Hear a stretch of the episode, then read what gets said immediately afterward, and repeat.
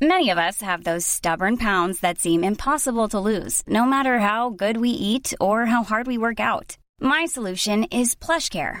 PlushCare is a leading telehealth provider with doctors who are there for you day and night to partner with you in your weight loss journey. They can prescribe FDA-approved weight loss medications like Wagovi and Zepbound for those who qualify. Plus, they accept most insurance plans. To get started, visit plushcare.com slash weight loss. That's plushcare.com slash weight loss.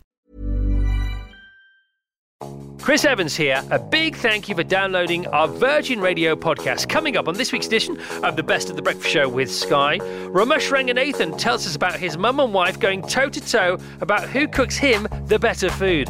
Astronaut David Mackay is here, the first ever Scot to visit space. Bryony Gordon has some excellent advice for teenage girls. Matt Roberts and Dr. Anita Sternum check myself and Vassis's testosterone live on the air plus loads more great guests. Enjoy, my friends, enjoy.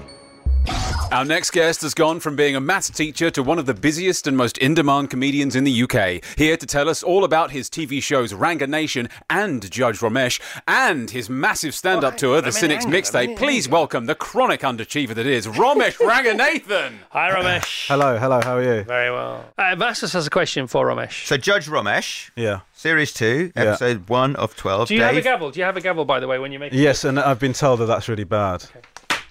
um, Wednesday, the twenty-second of May, ten p.m. So in Judge Ramesh, Ramesh presides over genuine court cases brought before him by the public and serves up his own style of sweet justice. The new series has everyone from a sword swallower trying to resolve his issues with a fire juggler to his own mum and wife arguing over whose cooking he prefers. Are you, insa- are you insane? Have you gone I mad? didn't know that. I didn't know it was going to happen. So uh, uh, It th- was sprung upon you? it was sprung upon me. Yeah. So my mum and my wife turned up, and basically what had happened was I'd been. Uh, Basically, my mu- m- m- my mum had been sending Sri Lankan food care packages to my house, and um, and my wife was getting really annoyed about it. And so, Why, why, why, why? because she had been like she's making f- she's cooked dinner and then Right. suddenly i'd turn up with this you know my mum would turn up or i'd have this carrier bag full of stuff it's a bit of conflict do you Yeah. know what i mean and uh and so they brought it to the courtroom but it uh it went badly it went pretty badly i'm not gonna lie to you how could it not have gone any other way? For heavens, what were you? What were you thinking? It might. How? How could it have gone? Other than you idiot. I know. I didn't. I sort of as they arrived, I thought, oh well, this is bad. I mean, I d this is bad, and so it proved to be. I didn't save it. Put it Okay, that well, way. gi- give us because it's a fascinating. Well done, Vassos, for picking up on this, by the way. Uh, so, so I mean, it must have started bad and just got worse. Well, what happened was is that originally uh, my wife was bringing my mum to court for cooking for me all the time, and then during the court case, it they found out or it, during the during the course of the discussion. Yeah. It became apparent I'd been texting my mum requesting these care packages. Oh, no! no! twist the dagger, why don't you? Or at least the bread knife. and so that is that's Oh, no wonder you took it to shooting, Glenn. Hope you're staying in a treehouse. This explains so much now. I, I sense I've just spoken the truth. that was that was it did it took a turn for the worse at that stage. Oh yeah. my god. Yeah, and then it, I became the defendant. Mm. Yeah. well, you were always going to be the defender. Yes, I know. I The know. accused, the defendant. Yeah. Uh, so how on earth did this unravel in the wash, if it un- ever unravelled at all? Well, it's still a. Let's, it's. I would describe it as an ongoing issue. I'm actually sweating on your behalf. God. I mean, obviously, your mum is so much a better cook than your wife. I mean, that goes. That, I'm reading between the lines here. No. Well, but- why but- would you be requesting things from your mum secretly because, by text? because they they specialise in different areas. You know. yeah, one cooks, and the other one prepares food in the kitchen that nobody wants to eat.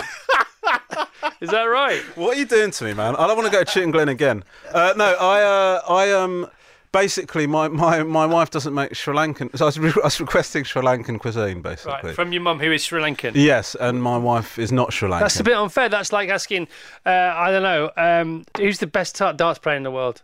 Phil the Power Taylor. Phil the Power Taylor to take on John McEnroe at Wimbledon circa 1982. yeah, I didn't. I didn't ask them to do a Sri Lankan cuisine cook-off. I, I, I, I- it was just that You, well, you didn't ask them to, but it was in the air, wasn't it? what, what did you? What did, What on earth can your wife put up against the, the, the food of your childhood? Yes, I know. From the, That's- from the it's a continent of difficult- your heritage. It- yes, it's difficult. So It's- what did she put up against it, the poor uh, woman? She, it was fajitas oh, God. versus an aubergine curry in a head to head, right. and they were both delightful. Shut up.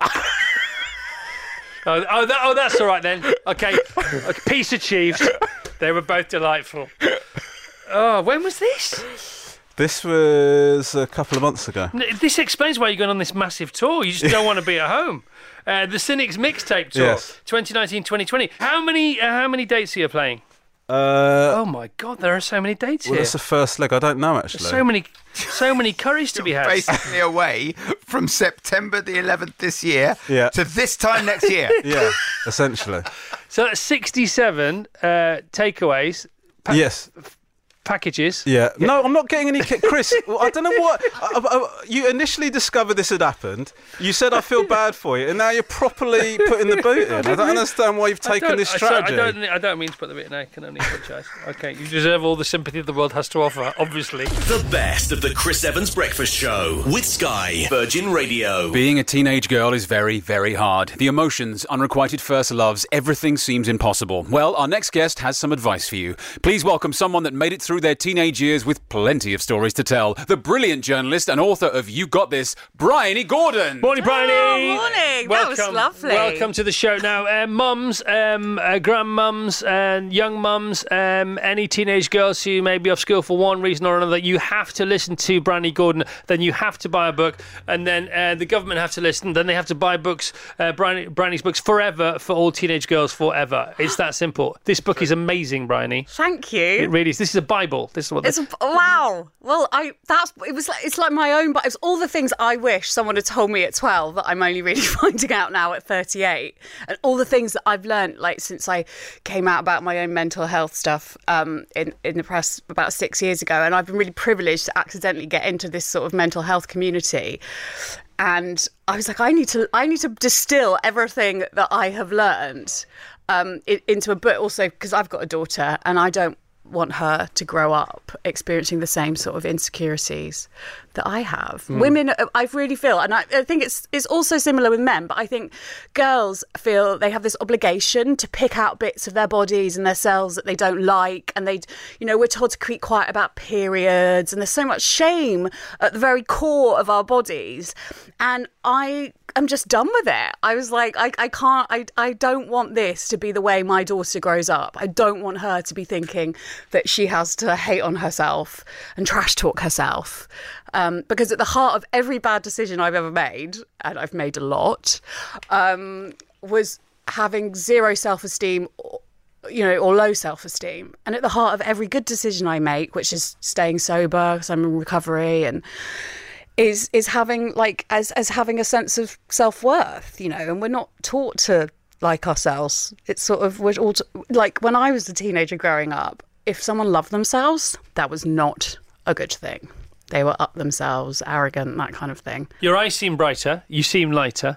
Um, you ran the marathon, of course, twice, not once but twice. Yeah. Uh, but yet, yet you weren't over all this then, were you? N- The first marathon I did, I was not like I stopped drinking for the duration of the ma- running the was marathon. it 2017? 17 i Yeah. did it i did it i thought it was one of the things where i thought if i turn up to do a marathon i'm gonna i'm gonna beat my demons finally and i didn't and in fact afterwards that was one of the moments where i knew i had to sort my bleep out Because you crashed again, didn't you? yeah After the marathon, which Yeah, is so I crashed bizarre. and I went to- it's, so, it's so bizarre that you it- did that. it's not bizarre but- Sorry, no, I didn't mean. well, um, I no yeah. no no, but I know, but the like the narratives that we like, we like kind of beginnings, middles, ends, happy Yeah. endings. And actually, what it did was it taught me so much about myself, Yeah. and it taught me, it showed me another way, which was to not. I had I had one the one way which was drinking and getting out of my head, and then I sort of learnt this other way. I was doing it for Heads Together.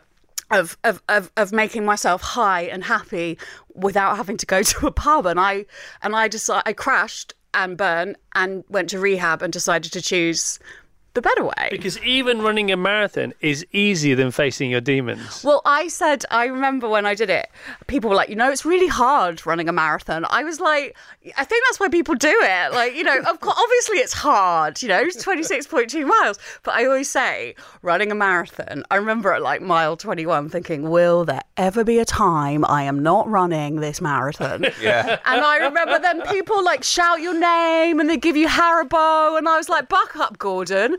This you have been through a lot worse than this.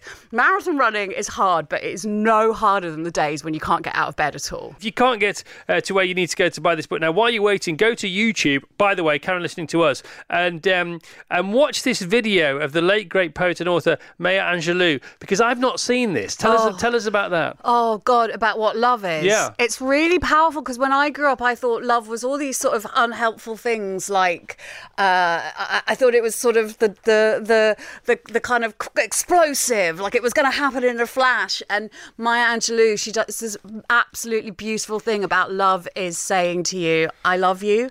I can't be there for you, but I'm here for you." And it's about supporting. I'm not. I'm not going to do it any justice, but go and find it because it is the most incredibly moving thing that completely transformed all my sort of unhealthy goals in my life. Where I sit and still berate my husband because he's not come home with a massive bunch of flowers Yeah. and told me I'm beautiful Or a and- unicorn. but or a unicorn. but he D- don't- damn those fairy tales. But do you know what my husband does do is he supports me. He lets me get on with doing my things. He tells me I'm doing a good job. When I'm having a meltdown, which is frequent, he doesn't tell me not to. He just says, "You're going to be okay, babes." And that's what love is. But you know, I, I had so many different notions of what I thought that when I met Mr. Right, you know, I would everything would be everything would sort out. You know, I'm like, oh, I've got a bugaboo and a baby and a flat and Clapham. Look at me, and then I have another breakdown and end up in rehab. And like, what I have really learned is that you, what I say to teenage girls in this book is, you were Miss Right. You don't need anyone else. Like relationships are lovely and they're great, but they are only part of you. They are never all of you, and you should never let them be. All And, of and also, you. if something can bring you happiness, it can take it away. Uh, so, you're going to go around schools in Great Britain talking to girls about this book. You've come up with a talk to do with this book. If Uh, you want to come, if you want me to come to your school and talk to you, or you want me to come to your kids' school, just like come and get me on Instagram okay, what's your Instagram? at, account? at Bryony Gordon. at Bryony Gordon. Okay, you need to do a nationwide tour. It needs to be backed by the Education Authority, and you need to go around schools and you need to take an army of girls with you. and You and you need to teach them the talk so the talk can be talked forever. That's what I think. I love you. we love you. We really We're do. quite, love- we're quite enthused about your book. I'm like, I'm blown The away. best of the Chris Evans Breakfast Show with Sky Virgin Radio. Over to Vassos now. Vassos, because you're in charge of what's going on next, and you're welcome to it. I say uh, I- I'm in charge, or you say I'm in charge. I'm going to say Matt Roberts is in charge. Hi, Matt. Britain's uh, Morning. top personal Morning. trainer. Morning, you morning. may have heard him on the show last week with his new book called Younger, Fitter, Stronger, uh, the revolutionary eight week fitness plan for men. Now, you came in brandishing your book, Matt. I did. And then, um, and, and, and this book is basically aimed at people like me and Chris, people in their 40s and 50s and beyond, who can look and feel as good as they did, you said, in their 20s and 30s. And the way you're going to measure it is by testing our testosterone now Right now, and then again in eight weeks. Is that right? exactly that. So basically, we said last week about the fact that you know, these levels diminish over time, which is a worrying thing for any guy over the age. Don't look so nervous. It's, gonna- it's going to be fine. So we said we've got to make sure we know where you are. Without knowing where you are, how do you know where you're going to go to?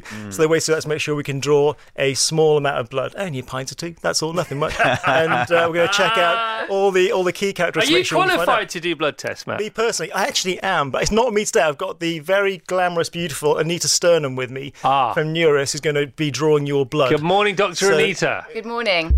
We're, we're putting this off, aren't we? No delaying anymore. I've forgotten what we're talking about. Blood. Sorry, who is she again?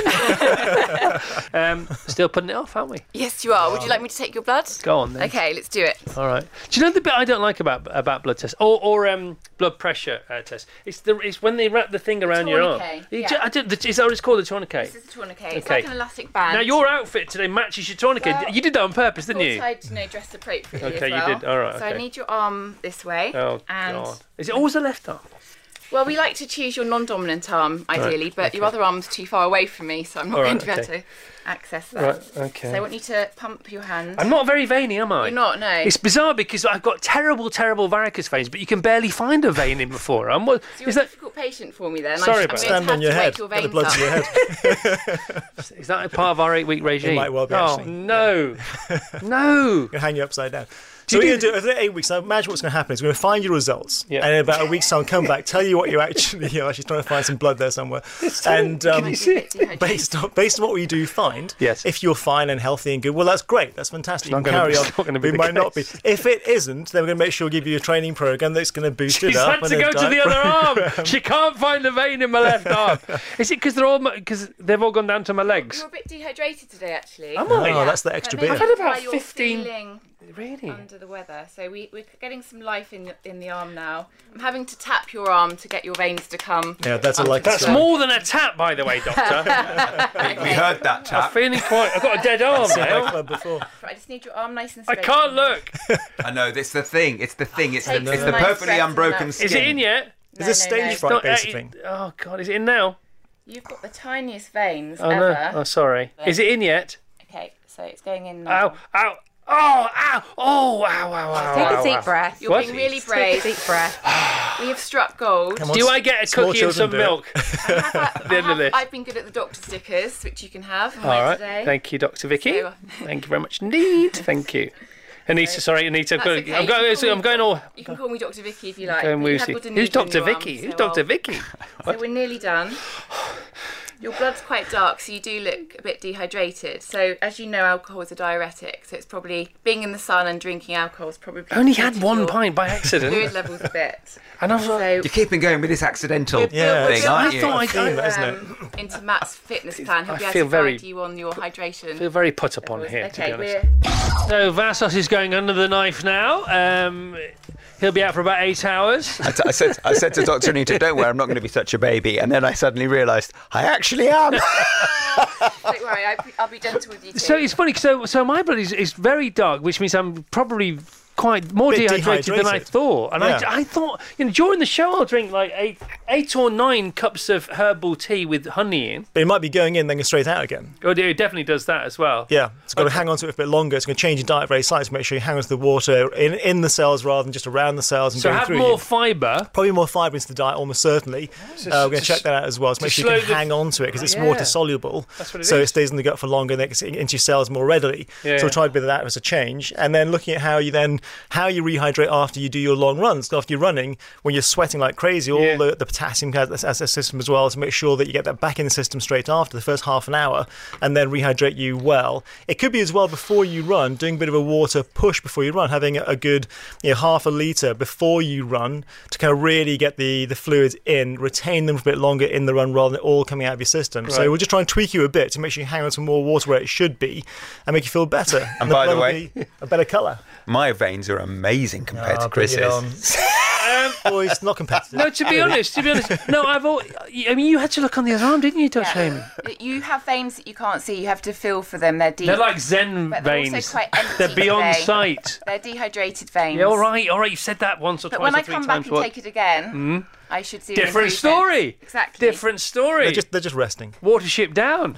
All right. So is Vassos done now? He's done. Is his blood a better coloured? Would you He's say? also quite dehydrated. Hey! Come on, brother. Dehydration, Dehydrated brothers. too. No Yeah. problem. Crimson But he has Right. got good veins. All right. Um, oh wow! Great. Ha, ha, ha, ha. Vassos is darker than mine. I've got black blood. What happened there? Maybe black is the new It's like red. Star Trek. Let's have- can I have a look at Vassos compared to mine, Doctor Amy, please?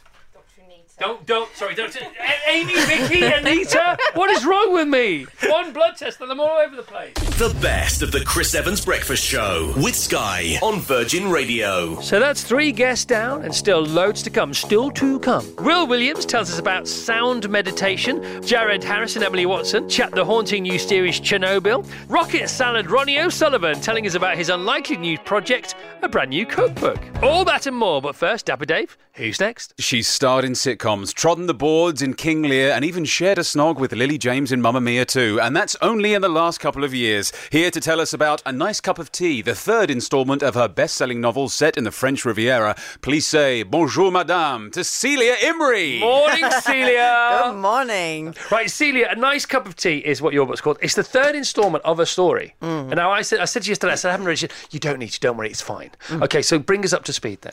Well, it's really a Nice cup of tea because the first book was called uh, uh, uh, Not Quite Nice, you see. so see, it goes on Ah. I like that. see, I and, see. and Nice work if you can Based get it. in Nice. Um, but it's um, a group of people who've decided to live in the most beautiful place in the world, Uh-huh. I think.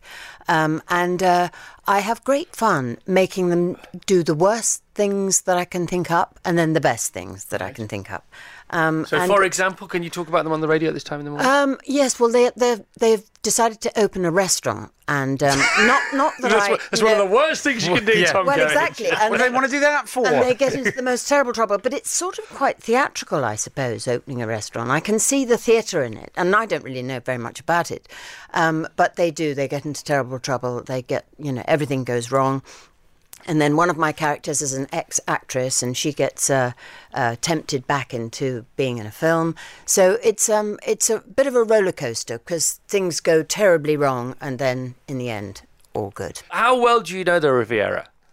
Uh, well, I know because I go b- on the train from Paris t- Right. o- right along the coast, and the last hour is absolutely magnificent Right. from Marseille all along the coast. So the place that I write about is a sort of made-up little tiny village um, that, that that is on the coast. Is it an amalgamation of villages that you know Exactly, well? exactly. Mondelieu, is it? Would that be part of it? yeah. Yeah, a little bit of that going on. Yeah, good. And uh, you, you've no. When was the first time you went to the Riviera? Because everybody used to go there all the time. didn't I they? know, I know. Well, you can. n- I'm not surprised. I mean, uh, um, I begin my day off with a swim in the sea. you See, Because you do you live there?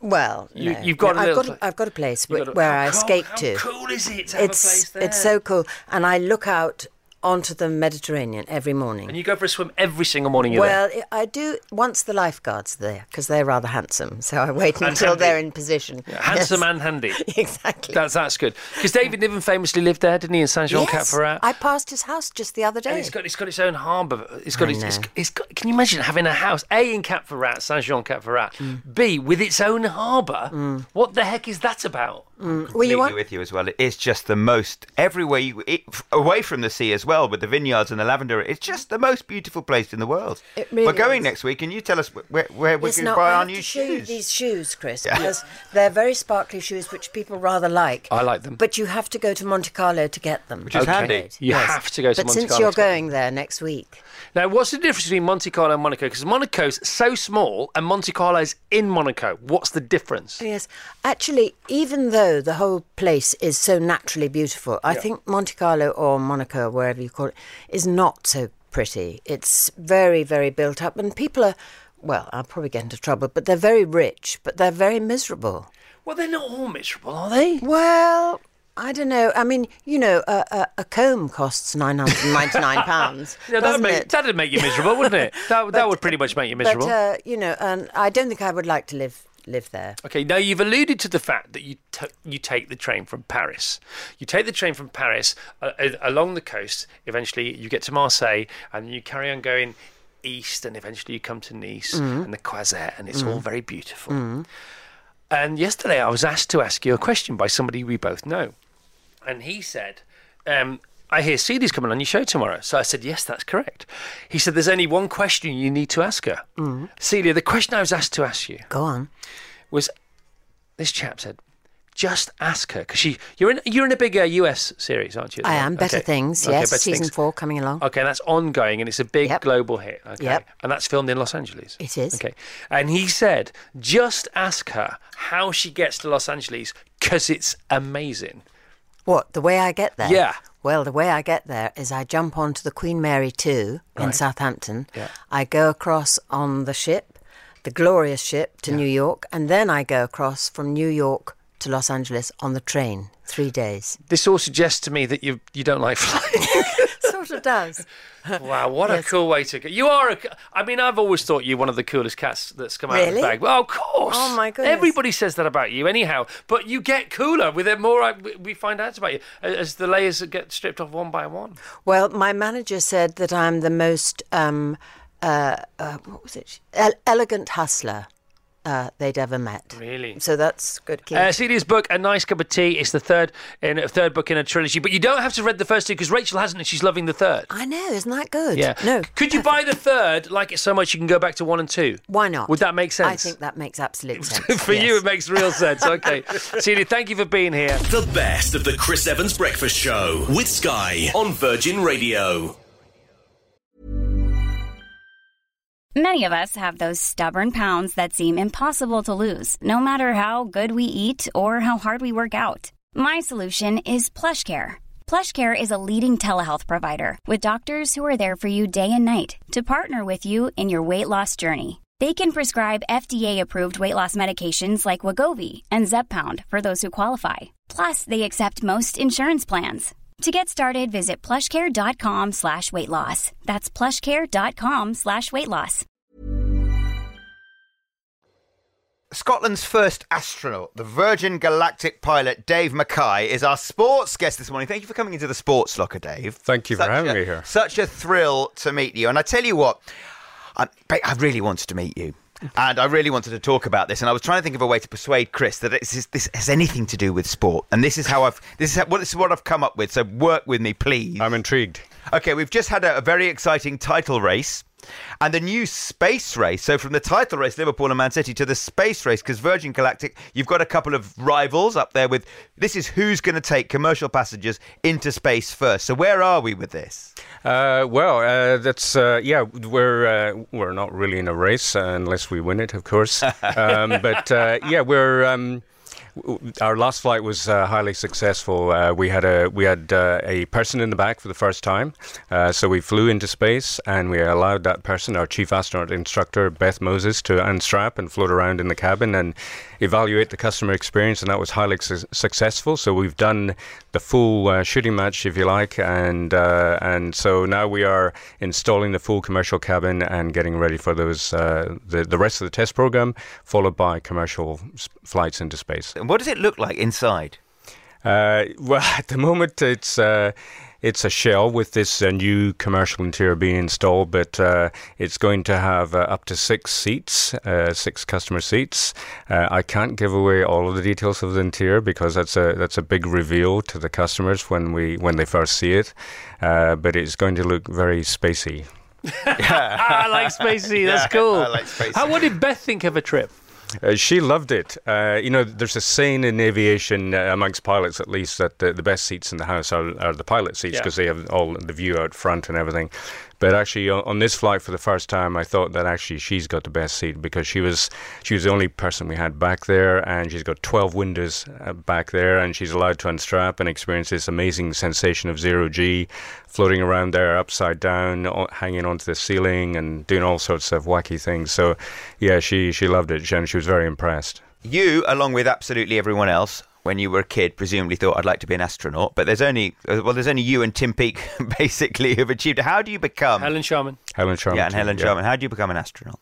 Uh, you work hard, you know, uh, and there's a bit of luck as well. But uh, you know, I um, I had this dream as a kid. Uh, you know, I want I, I watched the Apollo program uh, as a as a young kid and found out that those uh, Apollo astronauts were former military test pilots. So that was my career path. I joined the military, flew in the RAF, uh, became a test pilot and uh, just tried hard to get into uh, spaceline. You know, I applied for the Juno mission back in 1991, but I I, I didn't even get past the first round. What but, did you uh, do wrong? What did you get wrong? I, I don't know. Maybe I just uh, didn't fill in the application form properly. I oh, don't you know. need to talk to him about that. He forgot to Ticking en- enter the boxes. London Marathon. oh, really? There you go. Yeah, and he works for them. It's, it was terribly embarrassing. But uh, you know, Helen Sharman was was a great ambassador for the UK. There, she did a great And job. She still does talks, doesn't she? She goes around She doing does, these yeah. amazing, inspiring talks for school kids and things. Absolutely, yeah, she does a great job. Yeah, um, Anyway, I, I, I didn't lose heart, but uh, I, you know, I eventually came to the conclusion that it wasn't going to happen for somebody in the UK,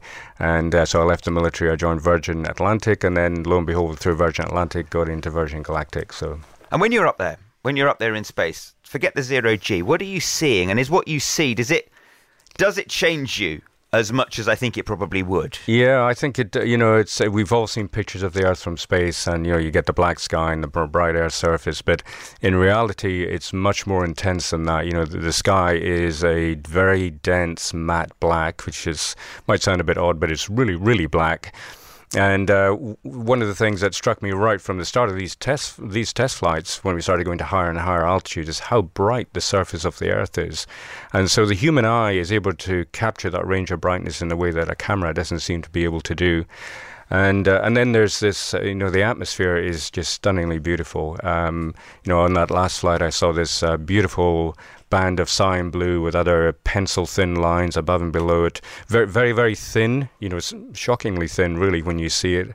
Um, but this beautiful three dimensional view of this dense black space and this very bright uh, planet surface separated by this beautiful band of the atmosphere, and uh, and it's just uh, it's just absolutely stunning. It, yeah. Go on then. While you were up there, while you had this view, what did you choose to do? Uh, yes, well, we happen to have a couple of uh, Chris's uh, books with us, You and are uh, having a laugh. yeah, and uh, yeah, they were. You know, whilst we had nothing to do, you can see how well thumbed they are. You know, so uh, you actually read them. I you have to didn't be forget honest. to take it- any toilet tissue with you, did you? So, uh, lots of people, uh, as you can see from the state of these books, lots of people have read them. I, I didn't actually have time to read them in space, I'm afraid, Chris. well, so- I can read them to you if you want to stick around for a while. that, that would be good, actually, yeah. You can tell he's an astronaut, by the way, because he's got five people with him. And Yeah. astronauts have a minimum Ah. of five people with them. I didn't even notice you were all in here. Yeah. That's, uh, how, yeah, um, yeah. And he's always got a union flag on his person just in case he, he comes across a new planet.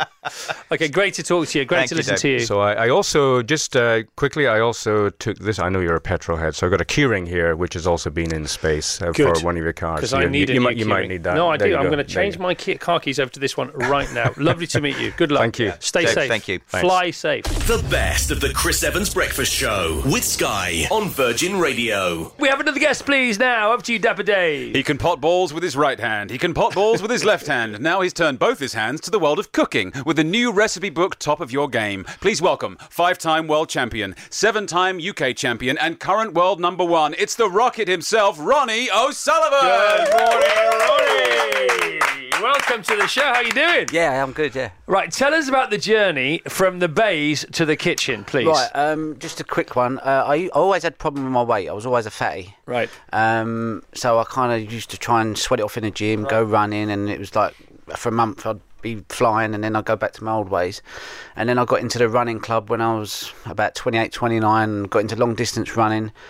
And I just lost all this weight, and I thought I'd get the, the running high. I can eat what I like, I can carry on eating like loads of food. Yeah, and yeah. I was slim, so I thought happy days. Yep.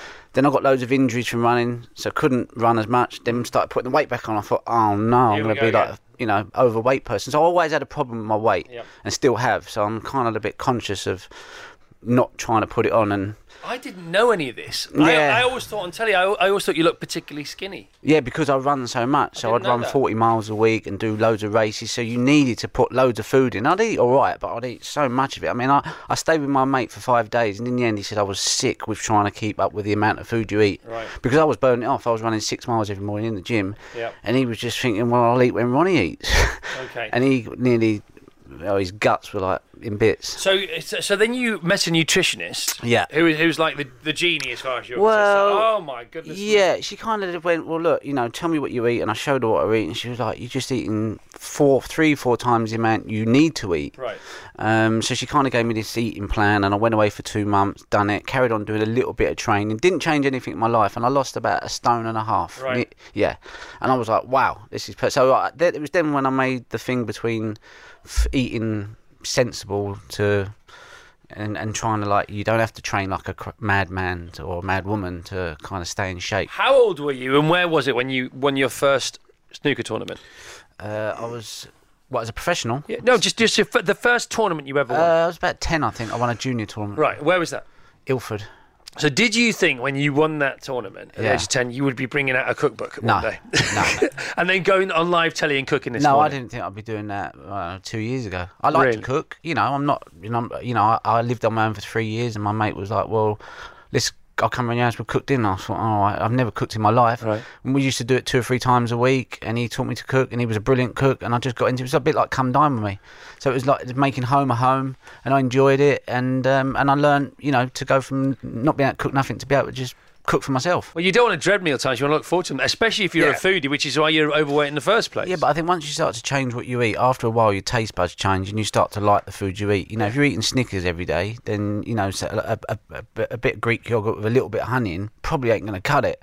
But if you drop the Snickers for a month, six weeks, and you, and you do your own yogurt, a bit of honey, and put a few bits and pieces in there, a few strawberries and berries, after six weeks you go, no, it actually tastes quite nice. You'll be sick of the Snickers because you can't. It's You'll be too sick of the much. It's just, it's just too much, you know. And this Western world, we are just everything's about too much. It's we too, it's too overindulge. convenient. We're overconvenienced. We're overcomforted. Yeah, I think And- so. And uh, you know, we have literally have to run our problems off, don't we? Because Yeah. because our brains can't stop being addicted to Mm. basically everything. I mean, Mm. you were quite big at one point, weren't you, Vassos? Yeah, I mean, I started running. I started running to lose a bit of a gut. Yeah. And What, then I- what's the heaviest you've ever been? So I'm 70 kilos now. I guess I would have been 80.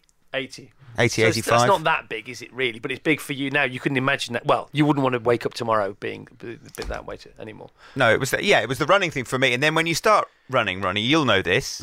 You start wanting to eat healthier. Yeah. And it's a kind of virtuous circle, isn't yeah, it? yeah, but for some people, they don't run, they don't train, and I I realised that you don't have to do that. If you eat a good set balanced diet, you don't have to do all that, and you can still have a good body shape. So that was the that was the full picture for me. Whereas before, I used to try and out train a bad diet, and it worked because I trained very hard. That's a very common thing, isn't it? And then what happens? A lot of because a lot of people, you know, they sign up for a, a half marathon or a marathon. It's a big deal in their life, and it's it's their big challenge, and good Mm. for them, you know. Yeah. But once they've climbed that particular mountain, they then maybe back off. But in their mind, they're still training, and but then and then they carry on eating like you did, and then it all goes pear shaped. Uh, how how heavy did you get to, Ronnie? Do you know? Uh, I, one stage I got to about 16 stone. 16 stone. And then my lightest I got down to was 11 and a half when I was running a lot. But now I'm about 13. Well, Ronnie, lovely to meet you. Well done. Yeah, cheers, thank Congratulations.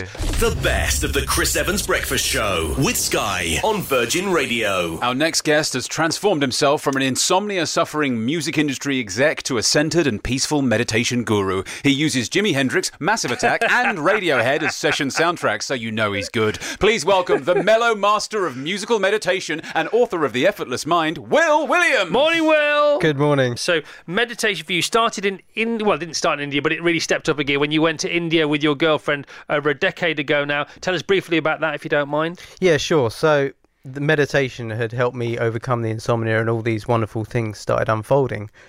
So I just got curious, and we just bought a one-way ticket to India and wandered around. And we were lucky that we met all these amazing masters early on. So then we had like a backstage pass to all the big shots. And so, your meditation, the one that you like, and you, I know you know lots about about lots of them, um, Yes. is Bija meditation, and it's sound meditation. Yes. And you can diagnose us with the sound, and then what happens is we internalize that sound for 20 minutes a day in the morning, or 20 minutes in the morning, 20 minutes at night, and it will change your life. Now, I am, cl- I, I'm on board. I'm totally on board. Okay. So, how do you diagnose each individual with their bespoke sound? How does that work?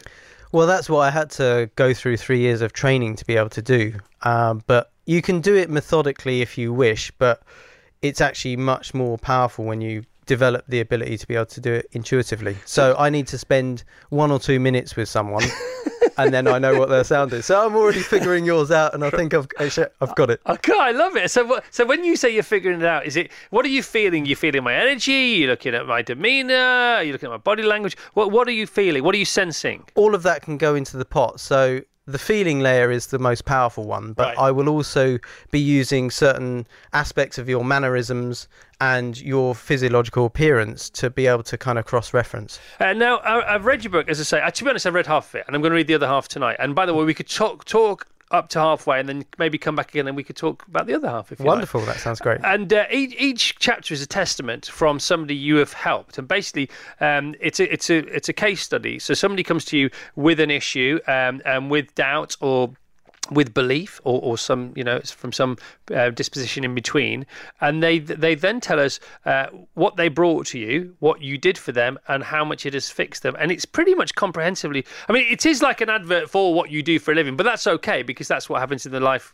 uh, ro- road less traveled and things like that. That that's all fine, but you help them in different ways, and so you can help with addiction, you can help with um, sleeping, uh, you can help here uh, with anger and um uh, coping with anxiety and depression and your digestion because that's so important. Huge. And and it's is it a one fix shop? Yeah. So this will f- sort you. So once you have your own sound, once you've told us what our sound is, Yeah. then y- how do do you have l- various um, singing bowls or do you have various gongs? How do you how do you how do we hear our sound once you've diagnosed what it is? Oh, so I transmit it to you verbally. Oh. Because that way then you can you can replicate it in your own mind. So, I do the best job I can to replicate these very powerful sounds. Right. I whisper it into your ear and then you just start repeating it in your mind and then you're, you're off. I can't get my head around how one sound can do all this for you, but I do believe you. Can you just tell me a bit more about how it course. works? So, if you are using a sound which resonates with your nervous system in the most optimal way, immediately the whole nervous system starts calming down. Right. And the amygdala in your brain, which is the alarm system, Yeah. calms down. The prefrontal cortex, which is your most valuable bit of kit, starts balancing out in its Hmm. activation. And from there, all of those problems that stem from you being in this imbalanced state of activation just start melting away because now you're in balance. It's it's actually super simple. Rather than dealing with everything at a symptom level, just go straight to the root. Uh, what do we do next on the radio? What am I going to do now? What do we do now? How do how, how do we take this further? Um, well, I mean, i- if your audience want a guided meditation, I'm very happy to provide one of those. But what could you do for us here now? For us three here now? How long have you got? No, well, we have you know we've got as long as long or as little as, as you need or would like. But if we were if we were coming for a consultation, so That's right, yeah. The, the perfect thing you would do for us would be a three day a three day um, uh, time window. Yeah. But we don't spend all three days with you. There'd be seven hours within those three days. Exactly. And what happens within those seven hours? So the first hour is getting you rocking and rolling with your new sound and get you into this deep place.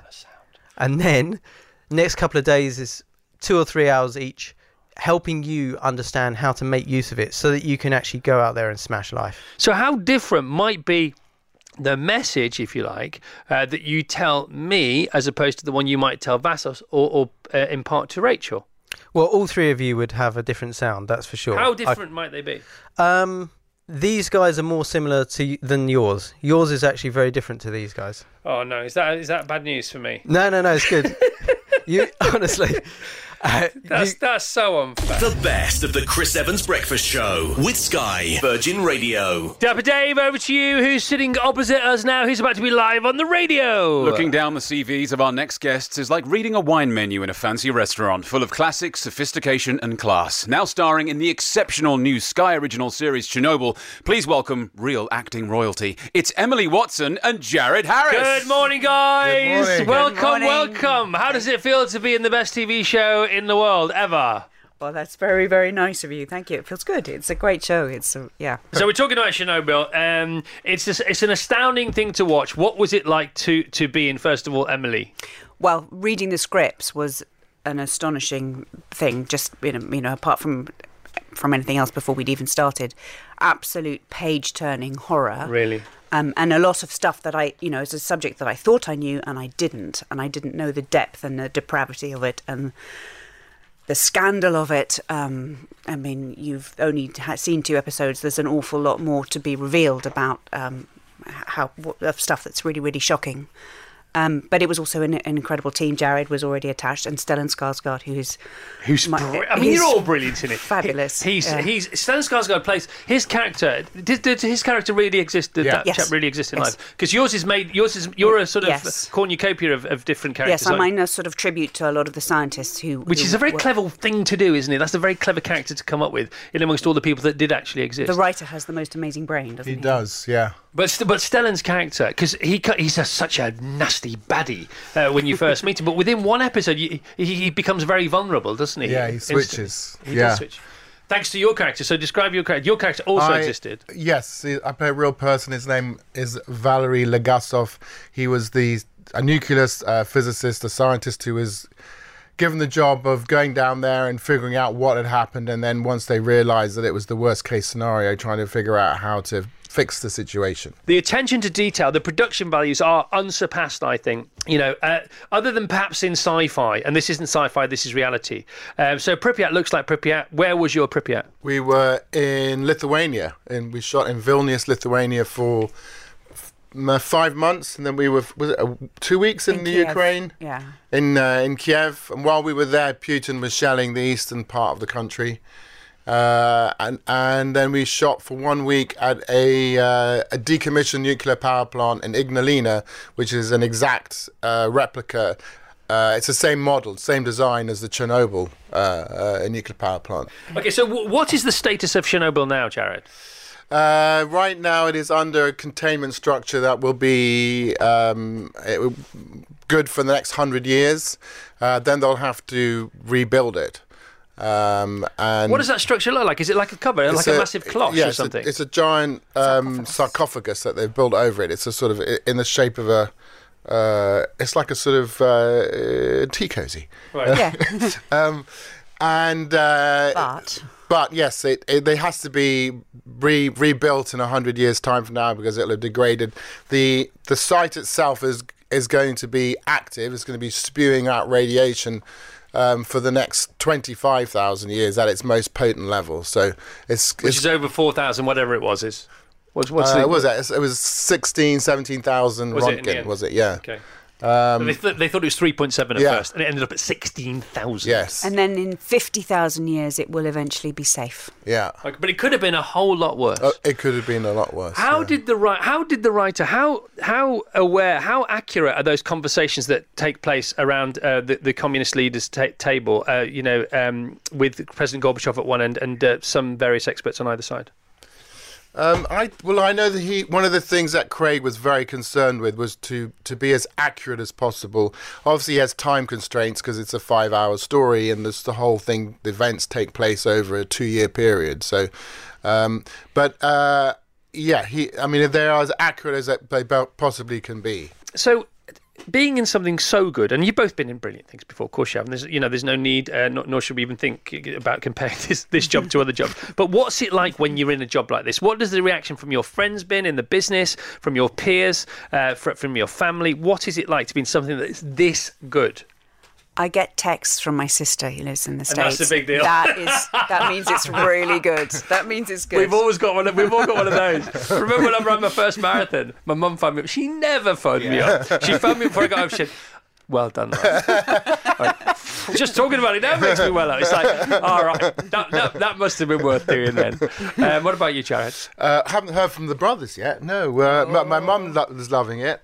Um, I saw her last night. Um, yeah, I mean, you know, it, I, y- you get good responses from friends, and it's basically, uh, from my point of view, you're just hoping that there's a there's a really interesting job comes along wi- within the next couple of weeks. That's really where my mind is. I'm just looking forward, going, what's going to happen next? The best of the Chris Evans Breakfast Show with Sky on Virgin Radio. Thank you so much for listening to this, the podcast of the Virgin Radio Breakfast Show. Don't forget you can subscribe and get it every week from wherever you get your podcast, and you will never miss the weekly roundup of all the best bits from our Virgin Radio Breakfast Show with Sky.